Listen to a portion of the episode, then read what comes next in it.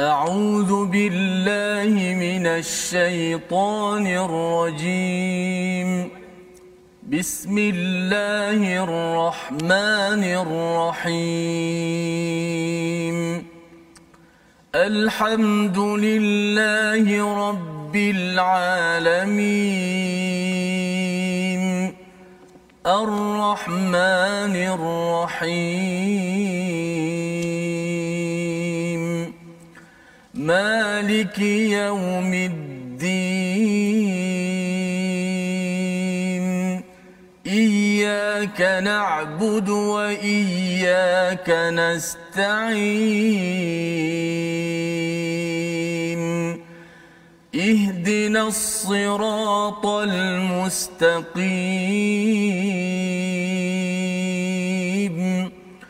صراط الذين أنعمت عليهم غير المغضوب عليهم ولا الضالين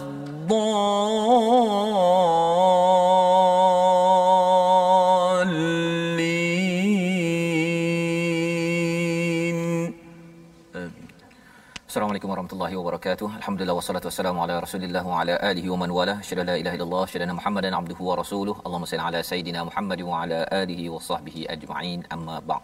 Apa khabar tuan-tuan dan puan yang dirahmati Allah sekalian? Kita bersyukur pada Allah Subhanahu Taala pada hari ini kita meneruskan kita meneruskan kepada juzuk yang ke-10, juz yang ke-10 daripada surah Al-Anfal, ya juz yang ke-10 pada Al-Quran ini untuk kita menyambung kepada perbincangan surah Al-Anfal, surah yang ke-8, surah yang berkait dengan surah At-Taubah, ya caranya lebih kurang sama, tetapi surah Al-Anfal yang ada 75 ayat, kali ini kita ada baki ya 35 ayat lagi pada juz yang ke-10 dan hari ini kita bersama dengan Ustaz Tirmizi Ali. Apa khabar Ustaz?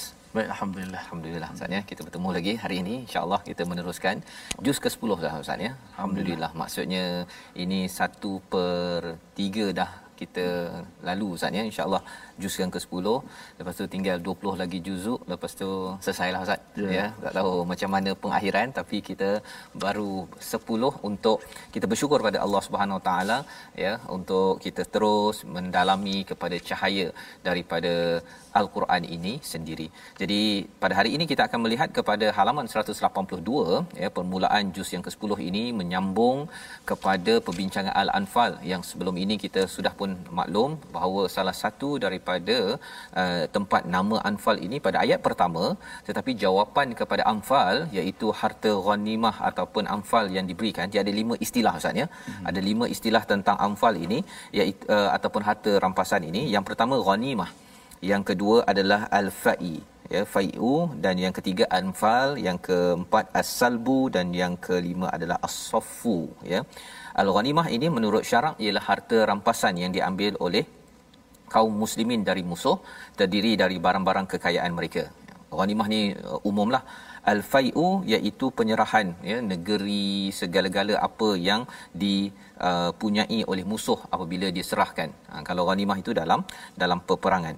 Al-Anfal harta rampasan yang diberikan oleh imam kepada pejuang sebagai tambahan daripada harta yang telah dibahagi-bahagikan. Dapat ghanimah, Anfal dapat lagi lebih, ya. As-Salbu iaitu apa yang dirampas daripada badan musuh ya yang telah dibunuh. Maksudnya ketika musuh ada uh, pedang ke perisai ke apa ke diambil daripada daripada uh, badan musuh. Itu namanya as-salbu. Dan as-safu iaitu barang rampasan yang dipilih oleh ketua perang. Dia pilih dahulu apa yang dia nak sebelum dia bagi kepada orang ramai. Jadi ada lima istilah dan kita sudah bertemu pada ayat pertama Al-Anfal. Kali ini kita akan bertemu dengan uh, ghanimah secara umum, apakah peraturannya. Jadi kita lihat sinopsis pada kali ini. Iaitu pada ayat 41 tata cara pembahagian harta rampasan perang iaitu ghanimah ya berbeza dengan anfal tadi ya anfal tu apabila kita dah beri ustaz ya itu namanya anfal jadi spesifik istilah dia dalam al-Quran ataupun bahasa Arab ini yang keduanya ataupun ayat 42 hingga 44 jumlah orang beriman yang ramai dalam pandangan kaum musyrikin dan sedikitnya jumlah kaum musyrikin dalam pandangan orang beriman.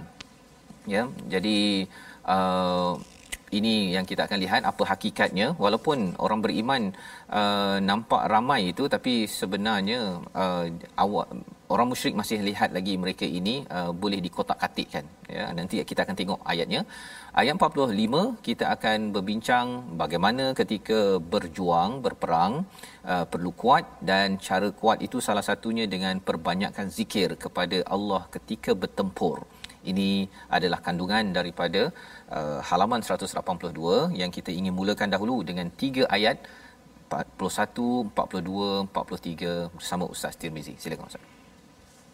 Kasih Fadil Ustaz Fazrul yang saya muliakan dan juga sahabat-sahabat Al-Quran yang saya hormati sekalian.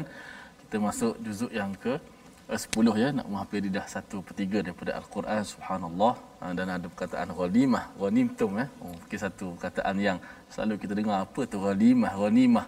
Ha, satu benda yang orang kata apa dia sudut masuk uh, secara uh, asalnya macam satu benda yang direbut-rebut lah sah. Ha, tapi mungkin ada sesuatu insya-Allah untuk kita belajar pada hari ini pada perkataan ghanim ghanimah ataupun ghanimah baik kita akan baca ayat 41 dan juga ayat 42 hingga ayat 43 sah. ya oh syaitan aja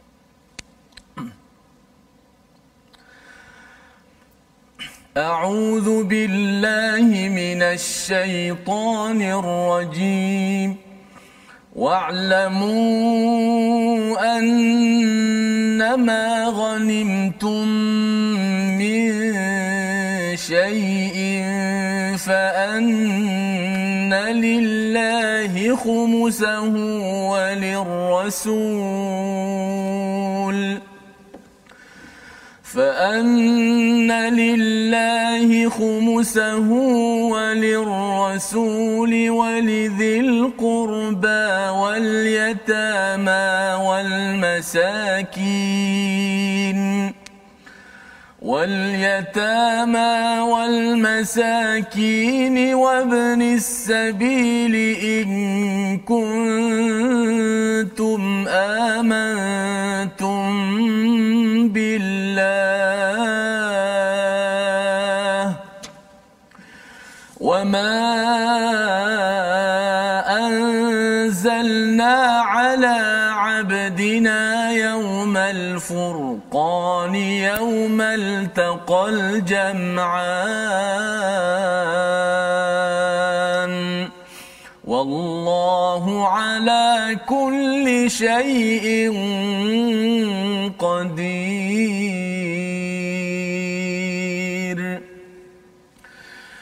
إذ أنتم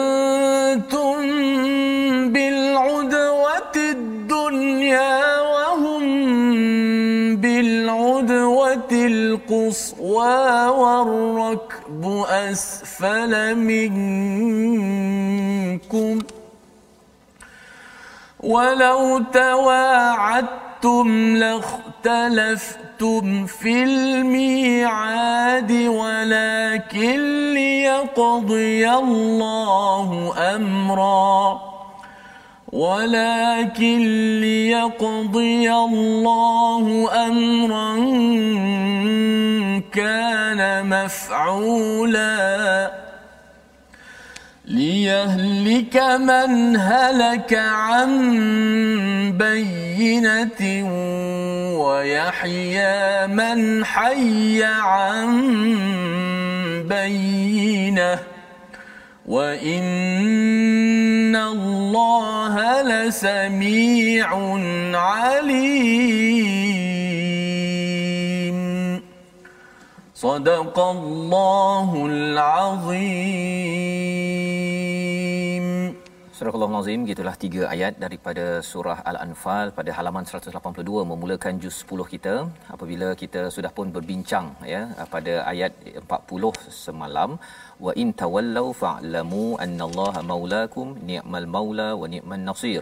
Dan jika mereka berpaling maka ketahuilah bahawa sesungguhnya Allah pelindungmu dan dia adalah sebaik-baik pelindung dan sebaik-baik penolong. Ya jadi apabila kita bercakap tentang istilah maula ada beza dengan wali ustaz ya. Wali ini adalah macam ayah wali kepada wali, ya. kepada anak perempuannya itu wali. Ya tapi maula ini ialah yang sentiasa melindungi pada setiap masa setiap ya. Ha, maksudnya ayah kita uh, ayah perempuan, anak perempuan itu bukannya maula, dia adalah wali, ya. Jadi bezanya apa? Maula ini adalah yang melindungi pada setiap masa, ya uh, wali dia pelindung tetapi dia taklah ayah bukannya muncul pada pukul 2 pagi contohnya ataupun pada pukul 5 pagi ke waktu anak itu stres ke apa ke oh. terutama kalau katakan dah berkahwin kan contohnya adalah masalah ke apa ke dia wali tapi dia bukan maula ya maulanya adalah Allah Subhanahu Wa Taala sahaja ya. Jadi perkataan yang digunakan pada ayat 40 ini amat penting kerana maula maulana kita adalah siapa? Adalah Allah Subhanahu Wa Taala terutama bila memberi semangat kepada orang-orang yang yang berperang, yang berjuang, ada orang yang berpaling ataupun yang bermusuh. Sebenarnya kita mungkin adalah wali kawan-kawan yang melindungi yang bersama dengan kita, tetapi hakikat sebenar-benarnya Maulana ataupun Maula kita adalah Allah Subhanahu Wa Taala. Jadi disambung pada ayat 41 ini wa'lamu ya. Kali ini Allah baru beri jawapan. Ha ya selepas dah tanya pada ayat pertama yasalunaka anil anfal kulil anfalu lillahi war rasul anfal itu adalah untuk Allah dan Rasul. Anfal ini uh, yang diberikan ustaz ya. Uh, ghanimah yang besarnya, ya. anfal tu yang diberikan. Ha, jadi maksudnya bukan semua perkara daripada ghanimah ini adalah untuk orang yang berjuang tersebut. Ha hmm. ini Allah nak beritahu ni. Ya dan itu sebabnya uh, sahabat bertanya anfal dia tak tanya ghanimah ya dia tanya anfal pasal anfal tu adalah untuk untuk dia untuk yang dia dapat. Jadi mula-mula anfal itu perlu dikumpulkan dulu kumpulkan satu di depan Rasulullah. Lepas tu Rasulullah mengikut peraturan pada ayat 41 ini. Hmm. maksudnya selepas dididik dengan 40 ayat barulah keluar jawapan ya ha, ceritanya apa? Ceritanya ialah apabila berjuang buat sesuatu perkara mesti letak Allah dan Rasul tu dulu. Serahkan dulu. Allah Rasul cakap apa? Ya kalau Allah cakap okey ini 1/5 1/5 ikut daripada Allah dan Rasul. Kalau ikut kepada manusia dia memang nak semua ustaz saya yang berjuang sepatutnya saya lah yang dapat semua. Ha, itu oh. psikologi manusia kan? cabaran Ustaz eh? cabaran ya. Kalau bisnes ke apa ke dia kalau boleh dia nak dapat semua. Pasal dia kata mengapa saya dapat 10% oh, contohnya kan mengapa saya dapat uh, 20% sepatutnya saya nak dapat semua.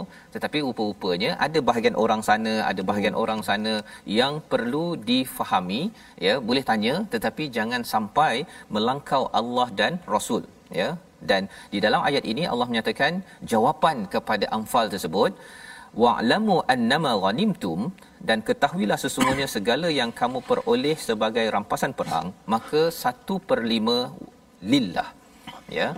1/5 itu adalah lillah fa inna lillahi khumusahu dan walir rasul walizil qurba wal yatama wal masakin wa ibnis sabil ya jadi kalau kita beri perhatian kepada fa inna lillah ataupun fa anna lillah khumusahu, kita akan tanya sebenarnya Allah perlukan untuk apa? Ha kan. Sebenarnya di dijelaskan pada walir rasul iaitu wow itu bukannya wow dan Allah dan Rasul bagi uh, 1 per 10 1 per 10 bukan begitu? Ya? Maksudnya Allah di bahagian hak Allah itu 1 per 5 perlu diberikan pada siapa? Pada Rasul dan walizil qurba dan juga ahli keluarga Nabi sallallahu alaihi wasallam.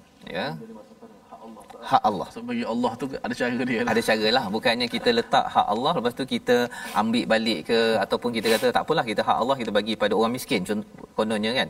Setak dia utamanya pada wali rasul walizil qurba. Ada perkataan lam kat situ.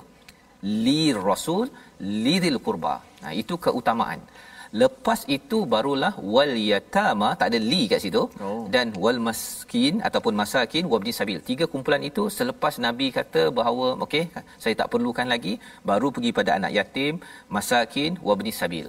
Tapi kalau ikut sejarah ustaz ya, Nabi tak ambil tak ambil banyak pun daripada ghanimah ini. Hmm. Ya, sehingga kan Fatimah pun minta untuk dapat bibi kan, dapat pembantu rumah pun uh, Rasul uh, bagi pilihan sama ada nak bibi ataupun sebenarnya diajarkan zikir kan?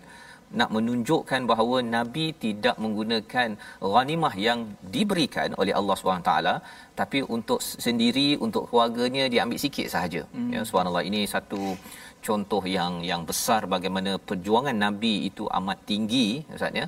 Dan nabi serahkan pada siapa? Nabi serahkan pada yatama wal masakin wabni sabil. Habis kan bagi pada anak yatim pada orang miskin kepada orang yang ibnu sabil iaitu orang yang lemah yang singgah di negeri muslim yang perlukan bantuan ya. Jadi tiga kumpulan ini. In kuntum amantum billah jika kamu semua beriman kepada Allah SWT mengapa ada disclaimer kat situ? Pasal sebenarnya orang-orang yang ada masalah hati ustaz ya. Hmm. dia tak puas hati kalau katakan eh satu per lima untuk Allah pula bagilah sikit pada bukan bagi sikit bagilah semua pada kami. Kami yang berjuang. Ha ya. Ini kerana apa? Kerana orang yang tidak beriman ada masalah iman dia kalau boleh nak kaut semua. Ha, ini psikologi yang tuan-tuan boleh jumpa dalam bisnes ya. Kalau jumpa dalam dalam mana-mana transaksi kalau utamanya adalah bisnes berbanding Allah dan Rasul contohnya dia akan minta semaksimum yang mungkin untuk dirinya wama anzalna ala abdina yaumal furqan yaumal taqal jam'an ya iaitu maksudnya apa iaitu jika kamu beriman kepada Allah dan kepada apa yang kami turunkan kepada hamba kami pada hari Furqan iaitu pada hari bertemunya dua pasukan Allah Maha berkuasa atas segalanya. Yaumul Furqan ini ada dua Ustaz ya. Uh, satu merujuk kepada hari turunnya wahyu uh, ketika 17 Ramadan di Gua Hira. Tapi yang ini pada apa yang diturunkan kepada pada hari Yaumul Furqan pada perang Badar. Ada dua peristiwa lah. Pasal sebenarnya perang Badar bukan sekadar satu perang. Dia sebenarnya bukan perang pun awalnya kan dia bawa pelepah apa 313 orang itu datang nak pergi ambil balik harta mereka daripada Mekah yang diambil oleh hmm. orang-orang musyrik. Tapi akhirnya berperang. Nanti kita baca selepas ini. Tapi nak ceritanya apa? Orang yang beriman pada Allah dan juga apa yang telah kami turunkan ala abdina yaumal furqan uh, apa yang diturunkan kepada nabi adalah adalah al-Quran Al-Quran itu adalah hari Al-Furqan, hari membezakan hak dan yang batil. Badar adalah masa untuk menjelaskan siapa bersama Allah, siapa yang bukan bersama Allah. Hmm. Yaumul Furqan membezakan yang hak dan yang batil. Pasal waktu ini special. Siapa menang itu tandanya memang dia bersama. Allah bantu dia, siapa yang kalah maka itu tandanya dia di dilaknat ataupun tidak disukai oleh Allah Subhanahu Wa Taala. Itu sebabnya dua kumpulan itu yaumal taqal jam'an wallahu ala kulli syai'in qadir Allah berkuasa atas tiap-tiap sesuatu. Jadi kalau Allah berkuasa atas tiap-tiap sesuatu, yang menang itu tanda Allah bersama dengannya. Hanya pada surah, uh, perang Badar saja. Lepas itu Allah bagi peluang untuk kalah Ustaz ya, bagi peluang ya. untuk kalah. Hmm. Pasal sebenarnya pada waktu itu uh, bercampur-campur ya, tentera yang ada yang uh, bergaduhnya apa sebagainya. So itu menyebabkan punca kekalahan yang kita belajar di dalam di dalam surah Al-Anfal ini sendiri. Jadi pada ayat yang ke-42 ya 42 id antum bil udwati. Ketika kamu berada di pinggir lembah yang dekat dan mereka berada di lembah yang jauh sedangkan kafilah itu berada lebih rendah daripada kamu. Dia berada di asfala minkum ya. Jadi walau tawa'attum lakhtalaftum fil mi'ad ya. Iaitu Uh, sekiranya kamu mengadakan persetujuan untuk menentukan hari pertemuan nescaya kamu berbeza pendapat dalam menentukan hari pertempuran itu. Ceritanya badar ini ialah mereka terjumpa ustaz ya. Dan akhirnya berperang. Mereka tak bercadang untuk berperang pun. ya. Jadi kalaulah katakan orang Islam nak ber, berperang pada waktu itu dah janji dah yang musyrik Mekah dan juga di Madinah ni nak berjumpa uh, kalau mereka berjanji tawa'atum lakhtalaftum ya fil mi'ad mereka hmm. mesti kata tak payahlah kot kan kita tak payahlah yang muslim tak jadi ke yang musyrik tak jadi ke akhirnya tak berperang tapi apa yang Allah cakap walakin tetapi liyaqdiyallahu amrak kana maf'ula. Nah, maf'ula ni maksudnya kalau dalam bahasa Arab lama Ustaz ya, uh, yang asal maksudnya dan dan deal. Ha lebih kurang gitulah. Ini memang dah Allah maf'ula, maf'ul. Uh, memang dah ter, pasti terjadi telah liyaq uh, liyaqdiyallahu amra ketetapan ini Allah dah untuk menghancurkan siapa halaka am bayyinah ya siapa yang tetap kafir daripada bayinah dan Allah nak menghidupkan siapa yang tetap hidup bersama bayinah iaitu al-Quran itu sendiri. Jadi ini memang uh, masa yang Allah tentukan. Allah yang susun. Segala perkara memang Allah susunlah. Hmm. Tapi kadang-kadang kita susun tak jadi ustaz. Kadang-kadang kita janji A dengan seseorang tak jadi-jadi. Tapi bila nak jadi tersebut itu namanya qada Allah Subhanahu Wa Taala jadi. Hmm. Yang penting ialah apa? Orang yang sentiasa berdoa beriman Allah akan susunkan untuk dihidupkan berjaya kalau katakan perkara yang rosak Allah akan uh, hancurkan perancangan tersebut. Wa innallaha lasamiun alim. Dan sesungguhnya Allah ini amat mendengar amat me- mengetahui. Saya nak bawakan perhatian kepada istilah samiun alim. Pasal dalam Quran ustaz ya ada as-samiul alim hmm. ada alif lam kat sini tidak ada alif lam. La sami ya. ya la samiun alim. Lam itu taukid uh, uh, pen, uh, penegasan. Hmm. tapi samiun alim ini dia nakirah ataupun indefinite bahasa Inggerisnya. Hmm. ya tidak ada alif lam ya. Apa maksudnya? Salah satu daripada pelajaran yang boleh kita ambil kalau kita jumpa as-samiul alim dia khusus ustaz. Hmm khusus pada sesuatu perkara yang Allah memang amat mendengar pada perkara tersebut. Tapi bila uh, samiun alim ya, samiun alim kita dah belajar dalam uh, surah Al-A'raf pada halaman yang terakhir mm-hmm. iaitu apa? Maksudnya Allah ni amat mendengar segala-galanya, tidak bertepian, ya. Jadi Allah tahu sebenarnya orang musyrik Mekah sedang merancang, yang orang Islam ni pun sedang merancang. Yang hmm. orang Islam ni pun mungkin jadi tak jadi, yang sana pun jadi tak jadi. Allah tahu. Allah tahu dan dalam konteks kita sekarang semua perkara yang kita rancang ya sebenarnya Allah tahu. Kalau ada orang nak buat baik Allah tahu. Kalau orang yang buat tak baik pun Allah tahu. Bersungguh-sungguh berjuang Allah tahu. Yang hmm. nak hancurkan Islam pun Allah tahu. Ingatkan ada orang kata mengapa Palestin masih lagi uh, dijajah Ustaz ya? Okay. Allah tahu sebenarnya. Hmm. dan salah satu cluenya ialah apa?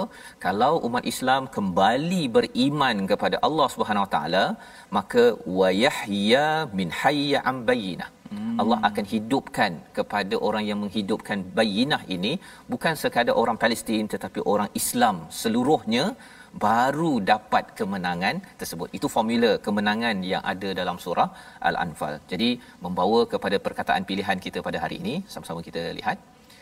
Jamaah berkumpul 129 kali disebut di dalam al-Quran dan pada ayat 41 Allah menceritakan yaumal taqal jam'an dua pasukan bertemu pada dua hijrah iaitu pada bulan Ramadan. Pada waktu itulah yang bersama bayinah bersama Quran betul-betul diberikan hai diberikan kemenangan. Tetapi yang jauh daripada bayinah yang ingin menghancurkan bayinah menghancurkan Quran dia dihancurkan oleh Allah Subhanahu Wa Taala. Itu formula penting untuk kita menang di akhir zaman ini. Kita berehat sebentar kita kembali semula dalam My Quran Time baca faham amal insya-Allah.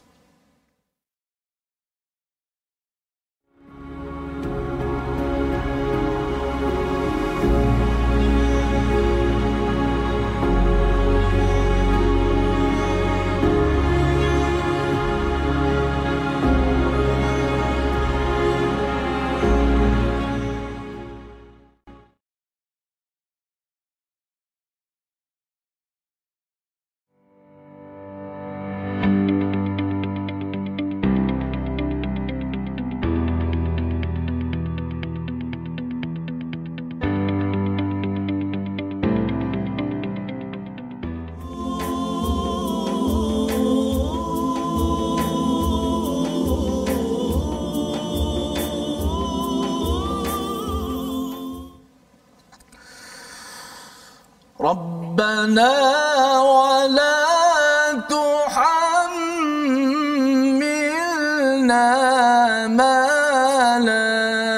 طاقة لنا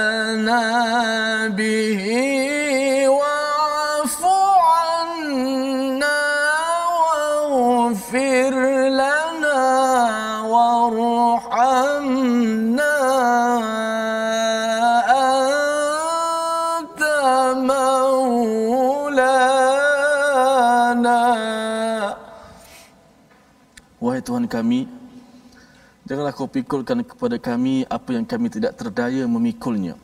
Dan maafkanlah kesalahan kami, serta ampunkanlah dosa kami. Dan kau rahmatilah kami, ya Allah. Anta maulana. Engkaulah sebenarnya merupakan penolong, pelindung kepada kami. Anta maulana. Yang selalu kita baca perkataan Anta maulana. Bagaimana Ustaz Fah sebut tadi tentang wali.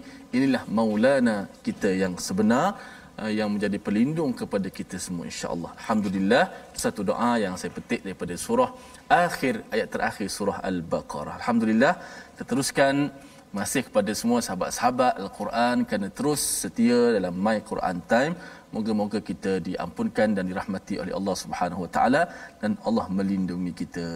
Baik, seperti biasa ulang kaji kita berkenaan dengan tajwid. Insya-Allah pada hari ini kita akan belajar uh, hukum ikhfa iaitu pada huruf ikhfa yang seterusnya iaitu huruf fa. Ha, huruf ikhfa yang seterusnya yang keberapa? Yang ke-13. Ha, yang ke-13 ya. Kita, kita ada 15 dan hari ini huruf ke-13 huruf fa. Okey. Perkataannya adalah nun bertemu dengan fa pada satu kalimah iaitu contoh yunfiquna yunfiquna selepas kita menyebut menyebut ya yang berbaris dhammah baris di depan yu kita terus bersedia pergi kepada makhraj mana? Makhraj fa. Nun tu mana? Nun dah disembunyikan pada makhraj fa tu. Ha, nun kekalkan pada gunnah saja di di khayshum di hidung. Fa dekat mana makhrajnya tuan-tuan? Fa makhrajnya di uh, bibir kita. Gigi kacip gigi kacip menekan perut bibir. Ha, batnus syafah perut bibir sebut perut bibir dalam lah fa. Bukan bibir yang sebelah luar tu kan. Fa ha, bukan gigi gigi tu bukan kacip bukan tekan bibir luar. Tekan bibir yang belah dalam tu. Fa fa. Maknanya selepas daripada ya kita terus berpindah ha, bersedia pergi ke makhraj fa. Cuma jangan terus tekan fa dengan kuat. Ha, dengung dulu. Habis tempoh dengung dipanjangkan baru kita menekan betul-betul makhraj fa. Contoh. Hakata yunfiqun. ha, contoh kedua faman fa faman farada faman farad. Contoh ketiga pada tanwin nafaqa fi nafaqa fi nafaqa fi. Ha, itulah contoh uh, ikhfa hakiki nun bertemu dengan huruf ikhfa yang ke-13 itu huruf fa. Selamat kita mencuba dan beramal insyaallah. Baik, terima kasih ucapkan pada Ustaz Tirmizi berkongsi pada hari ini ikhfa untuk bertemu dengan huruf fa ustaz ya. Mm-hmm. Fa dan insyaallah kita ada dua hari lagi kemudian kita selesailah ya dengan ikhfa dan kita akan maju lagi ke hadapan dengan Allah. huruf ataupun hukum tajwid yang yang seterusnya. Kita ingin teruskan uh, bagaimana perjalanan kita dalam perang Badar ini. Ini diteruskan pada ayat 43, 44 dan 45 di mana sebelum kita pergi lebih jauh lagi pada ayat 43 ini, ayat 42 menerangkan pada lokasi bagaimana Nabi berperang ataupun berjuang kalau kita tengok pada Amazing Quran ini uh, ada kisah uh, Nabi bersama Al-Habab bin Munzir salah seorang sahabat pada perang Badar ini yang disampaikan oleh Mustafa Sibai dalam Asirah Nabawiyah. Uh, mereka berjalan ustaz ya sampai ke sumber air dan uh, Al-Habab ini tanya kepada Nabi uh, wahai Rasulullah uh, adakah ini wahyu kena duduk dekat sini ataupun ada tempat lain yang kita boleh pergi maju ataupun mundur? Uh, kata Nabi ini tidak ini adalah sekadar pendapat dan strategi perang. Maka ah, Al-Habab mencadangkan agar Nabi bergerak sedikit ya jauh sikit kerana apa? Nak menghalang daripada sumber mata air badar daripada kaum kafir. Ya pasal apa? Pasal bila mereka dah ramai datang seribu orang bila tak ada air maka mereka pun akan jadi uh, lemah ya. Jadi penakkulan ataupun cara membuat keputusan uh, mengambil kira keperluan uh, fizikal keperluan mental strategi amat dititik beratkan dan lebih daripada itu uh, menurut Mustafa Isbai ialah Nabi mengambil pendapat kepada ahli masyarakat ataupun sahabat kerana itu akan memberikan semangat buy-in daripada daripada sahabat. Pasal ini adalah perang pertama ustaz ya. Bukan mudah nak berperang. Ini bukannya sekadar nak perang game pakai video game ke apa ke. Ini kena bawa pedang ataupun kena bukan bawa pedang pasal itu mereka tak ada pedang lagi hmm. tapi kena berjuang nyawa mereka. Jadi nabi bercakap bercampur bertanya pendapat sebelum memulakan perang tersebut jadi apakah cara Allah membantu tentera Badar? Mm-hmm. Kita lihat pada ayat 43. Kita mulakan bacaan bersama Ustaz Tirmizi. Baik, alhamdulillah kita teruskan uh, ayat 43 hingga 45 lengkapkan muka surat uh, yang pertama pada juzuk yang ke-10 ini. Begitu menarik uh, penerangan demi penerangan tadi uh, berkait, berkait berkaitan dengan perang bukan sekadar nampak perang itu nampak uh, ganas saja tapi ada ilmu, uh, ilmu di sebalik peperangan yang yang nampak sebenarnya nilai yang begitu hebat yang boleh kita terapkan dalam kehidupan kita masya-Allah subhanallah. Auzubillahi minasyaitanir إذ يريكهم الله في منامك قليلا. ولو أراكهم كثيرا لفشلتم ولتنازعتم في الأمر. ولتنازعتم في الأمر ولكن الله سلم. إنه عليم بذات الصدور. وإذ يريكموهم إذ التقيتم في أعينكم قليلا. إذ التقيتم في أعينكم قليلا ويقللكم في أعينهم ويقللكم في أعينهم ليقضي الله أمرا كان مفعولا وإلى الله ترجع الأمور.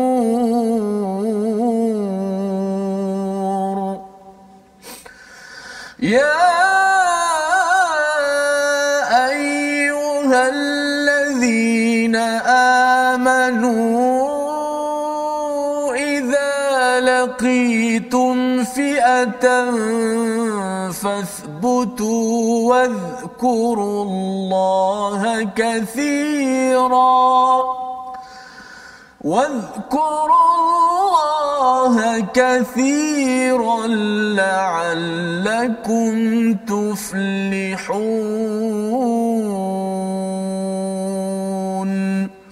Sadaqallahul azim.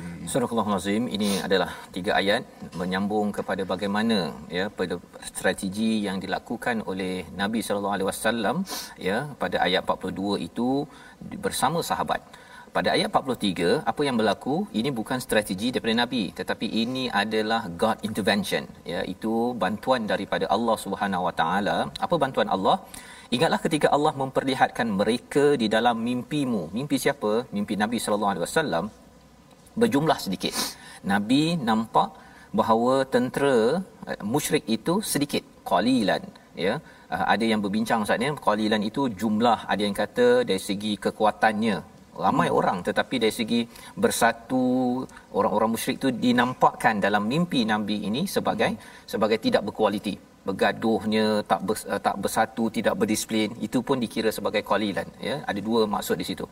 Walau arakahum jikalah kami menampakkannya ya kathira banyak sama ada banyak kuantiti ataupun banyak dari segi kualiti ya dalam tentera biasanya dikaitkan dengan uh, kualiti ya.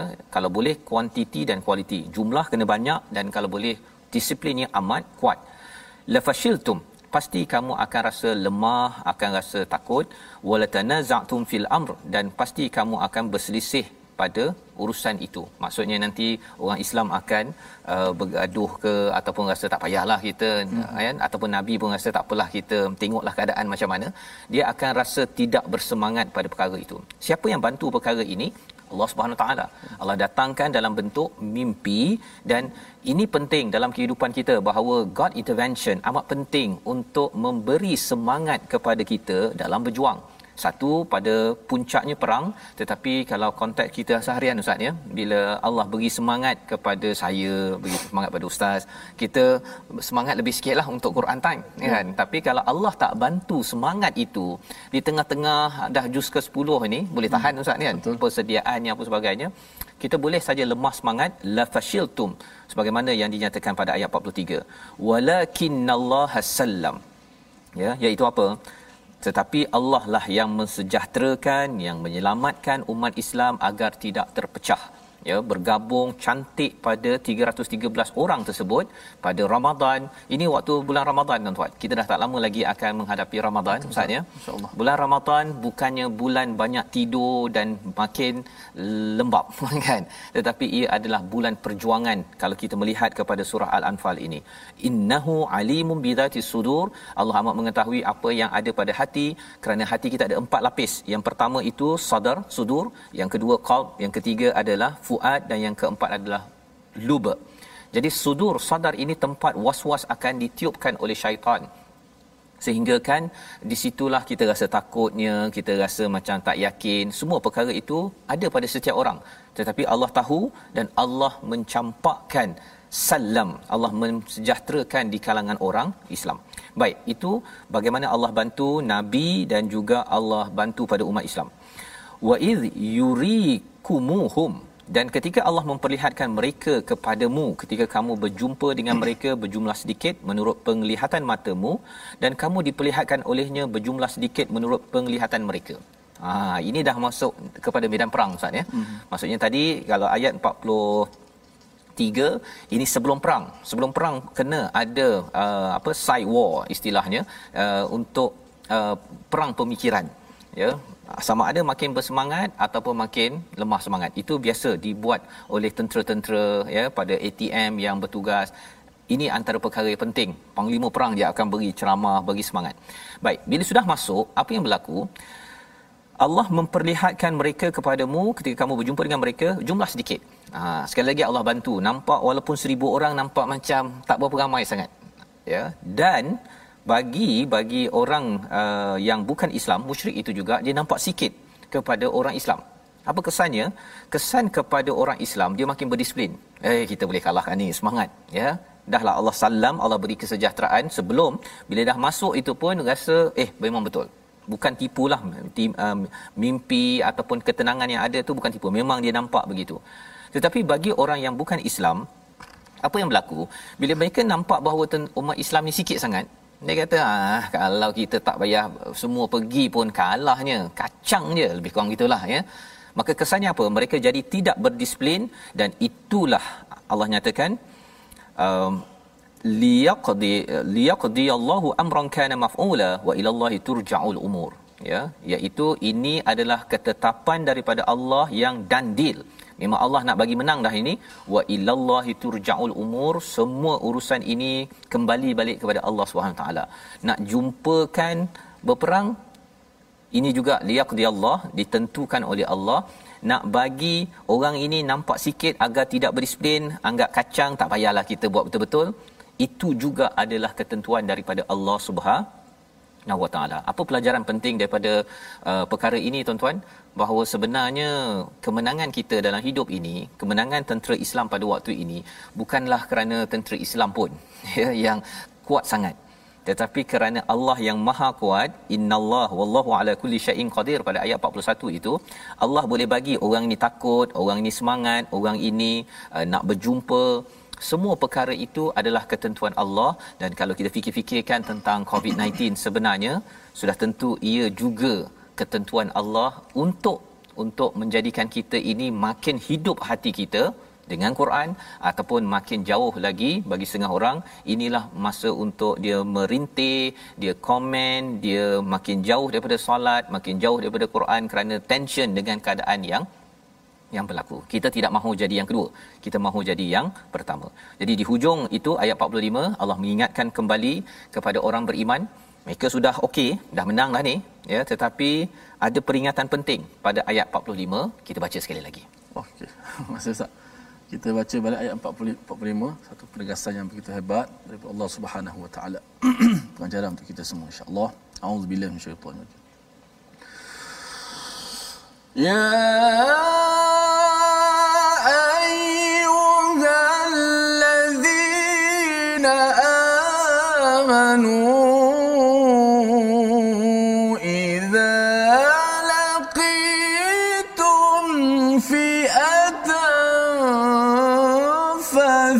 فاثبتوا واذكروا الله كثيرا.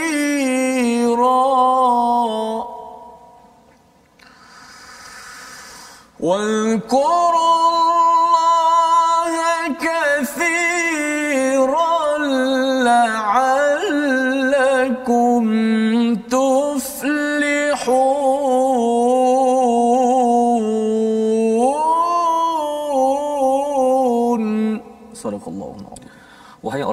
beriman, apabila kamu bertemu pasukan musuh, maka berteguh hatilah dan sebutlah nama Allah banyak-banyak, berzikir dan berdoa agar kamu beruntung. Jadi di sini Allah mengingatkan pada orang beriman dua perkara, bila berjumpa dengan musuh, fathbutu.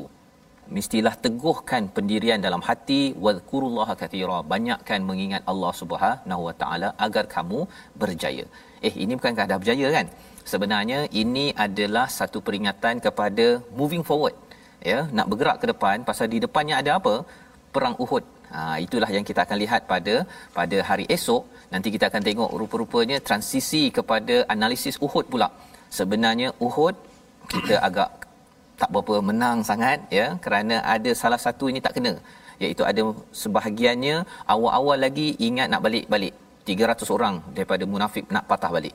Tapi ada juga yang ke atas bukit itu dia ingat kepada eh kat bawah ada anfal. Ha ya ghanimah ghanimah ya bukan anfal lagi. Anfal ni dah di diberikan oleh ketua. Ghanimah ini dia rasa macam dia nak ambil dahulu ya dan itu menyebabkan tidak tidak berjaya. Jadi formula pada ayat 45 ini amat penting di tengah-tengah surah Al-Anfal ya sebelum kita masuk kepada peristiwa Uhud pada hari esok. Jadi ini hari ini kita bincang pasal Badar yang membawa kepada situasi kefahaman muka surat 182 kita saksikan. Aha, itu dia. Kita melihat dialog ya, semua harta rampasan ialah uh, per lima untuk Allah. Ha, jangan rasa kedekut ke jangan kacau ya. Dan lebih daripada itu sebelah kanan itu campsite itu uh, macam mana nak susun strategi itu dibuat oleh uh, orang musyrik ya dan dalam masa yang sama Rasulullah dah kasih alamat musuh kalah uh, ada tak tak ramai. Okey jadi ini di antara musuh dan juga orang Islam ada cara melihat yang berbeza sebagai salah satu daripada bantuan daripada Allah Subhanahu taala. Sama macam kita zaman ini kadang-kadang orang tak nak beli produk kita pun Allah nak bagi beli tu boleh saja anytime ya. Tapi kalau kita usaha macam-macam pun kalau kita tidak minta Allah mungkin ia tidak berkesan. Membawa kepada resolusi kita pada hari ini selalu berdoa agar Allah membimbing kita untuk membuat perancangan terbaik dalam hidup. Ini yang kita belajar bahawa sebenarnya Allah yang qada ataupun menentukan. Yang kedua selalu sedar manusia mudah bertelagah untuk sesuatu perjuangan kecuali dibantu Allah. Badar sebenarnya mungkin tidak berlaku kecuali apabila Allah menentukan maka ia berlaku.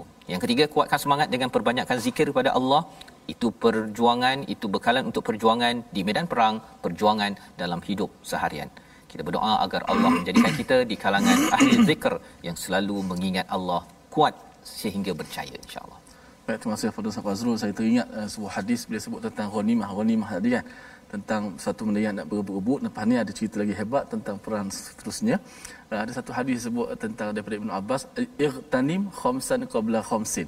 Dia guna perkataan ightanim daripada ghanimah tadi sebut. Uh, sesuatu yang direbut. Tapi dalam hadis ni Nabi sebut ightanim khamsan. Kamu rebutlah. Dengan maksud kamu kena rebut. Apa dia? lima perkara sebelum datang lima perkara ha, seperti mana masa muda kita sebelum datang waktu tua sehat sebelum sakit kaya sebelum datang waktu miskin kita lapang sebelum datang sibuk dan hidup sebelum datang mati kita moga-moga kita menjadikan 24 jam yang Allah Taala beri kepada kita ni satu cabaran ujian kepada kita ni untuk kita sentiasa berwaspada ha, kita rebutlah apa yang peluang yang terbaik yang Allah Subhanahu Wa Taala berikan kepada kita sama-sama kita berdoa Bismillahirrahmanirrahim. Alhamdulillah wassalatu wassalamu ala Rasulillah. Rabbana wa la tuhammilna ma la taqata lana bih. Wa'fu anna waghfir lana warhamna anta maulana fansurna 'alal qaumil kafirin. Wahai Tuhan kami janganlah kau pikulkan kepada kami apa sesuatu yang kami tidak mampu terdaya untuk kami memikulnya ya Allah. Oleh itu ya Allah maafkanlah kami ya Allah. Ya Allah ampunkanlah dosa-dosa kami ini ya Allah. Ya Allah kau rahmatilah kami ya Allah. Engkaulah yang pelindung kami ini ya Allah. Anta maulana fansurna 'alal qaumil kafirin. Tolonglah kami, bantulah kami, berikanlah kemenangan kami dalam perjuangan kami dan dalam menentang musuh-musuh kami ya Allah. Ya Allah, berikanlah waktu muda kami waktu muda yang barakah ya Allah dan waktu tua waktu tua yang sentiasa kami mengharapkan akan redha daripada-Mu ya Allah dan waktu sihat dan sakit kami sentiasa ingat kepada-Mu ya Allah. Ampunkanlah dosa-dosa kami ini ya Allah. Amin ya rabbal alamin. Walhamdulillah. Amin ya rabbal alamin. Terima kasih diucapkan pada Ustaz Tirmizi ya. Kita uh, bersyukur pada Allah Subhanahu taala dengan pelajaran yang kita dapat daripada halaman 182 ini agar kita jelas bahawa pertolongan Allah itu penting dalam perjuangan. Inilah yang kita ingin sebarkan dalam tabung gerakan al-Quran sebagai satu platform tuan-tuan kita bersama kita membawakan berjuang tentang nilai al-Quran dan sudah pastinya kita membuat perkara ini kerana apa bukan kerana manusia tetapi kerana kita perlukan intervention bantuan daripada Allah Subhanahu Wa Taala. Jadi insya-Allah kita bertemu pada jam 5 pada jam 10 dan 6 pagi. Rancangan ini dibawakan oleh Mufas yang mendoakan tuan-tuan terus berjuang pastikan nilai Islam dan Quran ini diangkat mengikut disiplin Nabi dalam halaman 182. My Quran Time baca faham amal insya-Allah.